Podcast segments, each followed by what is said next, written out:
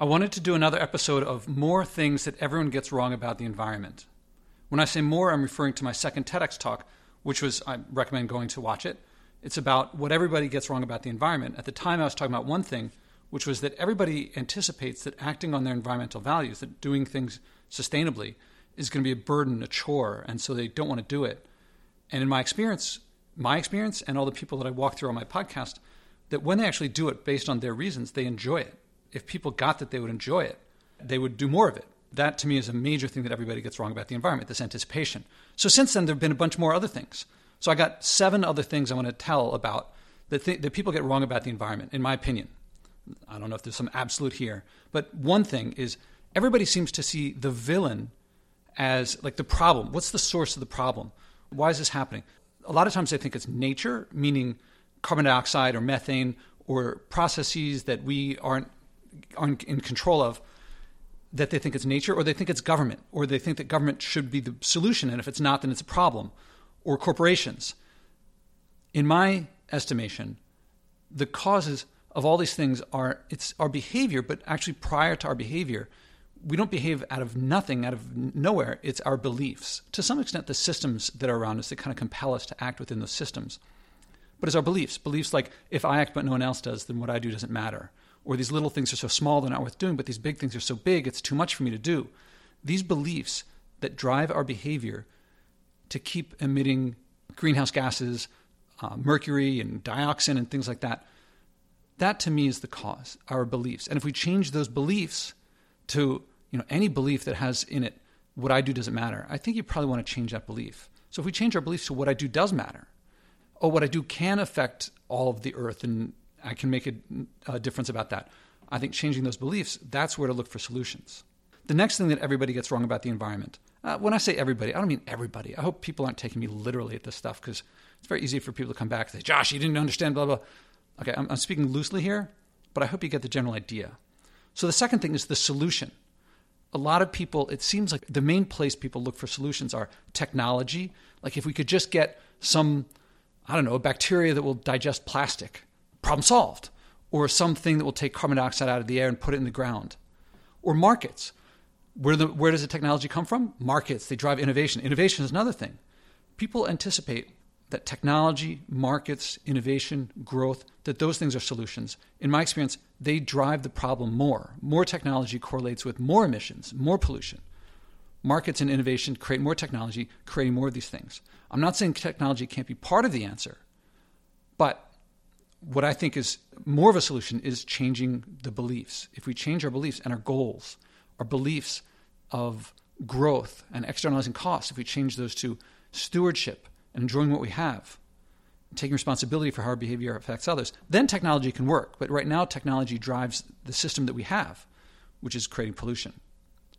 The next thing that people seem to get wrong in reduce, reuse, recycle, people across the board forget about the reduce they do a little bit of reuse and they jump whole hog into recycling. They act as if recycling is the answer. It only helps as part of reduce when you can't reduce, which means not growing. There's been no study that shows that recycling plastic reduces its virgin production. You know who loves recycling? Coca Cola and Starbucks. Why? Because it drives more sales, it drives more growth. Growth leading to what? More pollution. So recycling is a last resort. I recommend looking at it as more like just barely different than throwing stuff away. I mean, by the time you get the some the thing that could be recycled, it's the manufacture of the thing that where most of the problem comes from. So if you recycle it, let's say it goes back into reuse, you're still using more energy and more resources to recycle that thing, and you got to make other things. I don't see recycling as a great solution. Another thing that everybody gets wrong, as far as I can tell, is how solving feels. I guess I referred to this before people expect that acting by their environmental values, that acting sustainably will be a chore, deprivation, sacrifice. In my experience, it's a part of being something greater than yourself, something greater than all of us. This is one of the great human experiences, one of the great human feelings, is to do something in service of others. And it doesn't even have to be selfless because it feels great. It simplifies life. It, to me, it's applying what Viktor Frankl, I don't know if you've read Man's Search for Meaning, but he lived in Auschwitz. He was a prisoner of the Nazis, and his life was at bliss and love. Now, he was tortured. For us, it's a matter of spending time with your family instead of going out to some distant place. It's eating home cooked meals. This is not deprivation or sacrifice. This is really joy. This is community. It's connection. It's joy. All right, the next thing that everybody seems to get wrong, again, not everybody, what people seem to get wrong, is that how to lead people, how to lead others, how to lead organizations to solve this stuff. As far as I can tell, people think that the, the solution, the path, the, the way to lead is to spread facts and figures and doom and gloom and blame. Because that's what people keep doing. They keep saying, Did you know that? And then they spout off some statistics. Well, the statistics may be accurate. I don't disagree with them. Accuracy doesn't translate necessarily into action. What will solve things is not people knowing more. I mean, when you look at giving people facts and figures of doom and gloom, it often makes them feel confused or even shame, and they tend to not want to listen to more. oh, I've heard that before. And in my experience, actually, let me change that a little bit. When someone has already decided to change and they're changing, then facts help. So if someone really wants to, if someone comes to me and says, Did you know, and some fact that I didn't know about, oftentimes I'll think, Oh, let me take that into account and do something. But for people who aren't already acting, in my experience, telling people facts puts them off. They're like, I know already. I'm doing what I can. It's not starting from where they are. It's not working with their emotions, finding out what they care about. People usually spread facts for themselves. It's more something like venting than leading others. Now you might think, but I want to get people moving. We have to move fast. Well, there's how fast you want them to move, but there's also, I believe, there's the fastest they can possibly move. People don't change their opinions and behavior overnight. I mean, some do, but in general, it takes a certain amount of time. And I think you have to work with that time. It may be not as fast as you want, but as fast as they'll move seems to be the fastest you can go. The next thing that I think I see people getting wrong about the environment is that I thought people, maybe this is me getting it wrong, I thought people really wanted to try. I thought that they thought there's, a, there's an issue here, there are big problems with the environment. I want to help solve them. I will do maybe not everything, but I want to work hard. Like to me, I think of to me, I think of people who acted during civil rights in the 50s and 60s. I've never met someone who, say, went to jail for someone else's freedom. I'm confident that if I spoke to one of them, that they would tell me that that was one of the best experiences that they had of their life. They went to jail for someone else's freedom. Today, we're not talking about going to jail. It's missing Machu Picchu. It's cooking at home. It's finishing the vegetables in your fridge instead of getting more takeout. I thought people wanted that. I thought that people were chomping at the bit to, to lead, to be at the forefront of this, to be able to look back from some future time and say, I was at the forefront of that. I was at the vanguard. When it changed, I was making that change. Well, I don't know, for better for worse, it seems people want to be led. People want someone else to take the lead so that they can follow, so that they can do what other people have already done. All right, I guess that was my mistake. I guess it only says they say that something like 10% of the population has to change for the rest of the population to flip. So maybe that tempers it. Not everyone has to be a leader, but I thought more people wanted to. Okay, morality and ethics. As far as I can tell, everybody is doing what they consider best and right. That includes the CEO of Exxon, that includes the CEO of Monsanto, it includes everyone. I think that based on what they know, based on their history, I think people are doing the best that they can. Maybe they don't know what's going on, or maybe they're interpreting it differently, but I think that they think what they're doing is best. Maybe that's ignorance, but it's not evil. And I think a lot of people look at, say, fossil fuel executives, people in the fossil fuel industry, and they say they're doing something bad, they're doing something evil, they should change. They're putting profit over the health of people and wildlife and the, and the planet.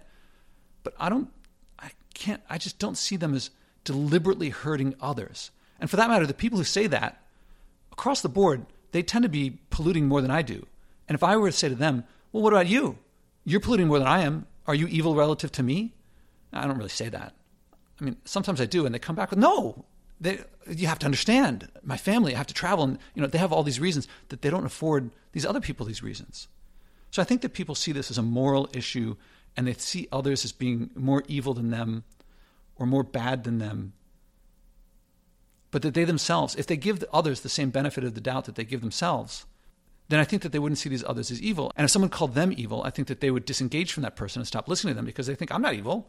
If you think I'm evil, you don't understand me. I'm not going to listen to you. And I think that's what happens with others.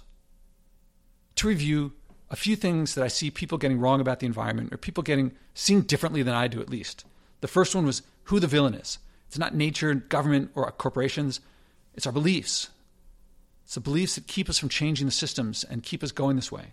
Next, what's the solution? I think a lot of people look to technology, to markets, to innovation, to growth, but I think changing those beliefs is the big thing. Once you change those beliefs, then technology, innovation, and the market.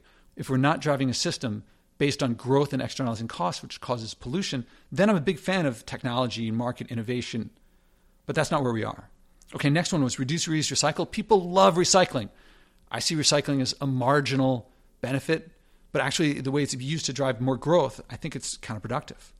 Next, how people expect solving these things will feel. I think people think it's going to be a chore, deprivation, sacrifice. They don't want to do it because of that. They'd rather just live their lives.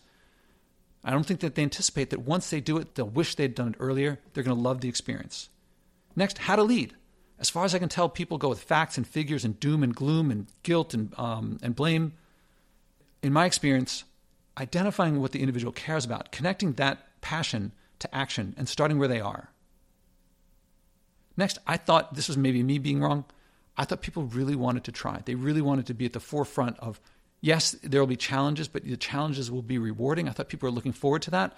But it seems people don't really want that. It seems that they want others to lead. And once the law changes, once other people do it, then I'll do it. And last, I think a lot of people see others as behaving evilly, evilly, evil, in an evil way, or bad or wrong. But I think others, at most, ignorant, which means I have to accept that I might be ignorant. There might be things that I don't get. I could be wrong.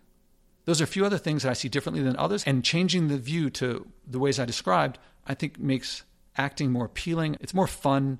It's more joy, community, and connection.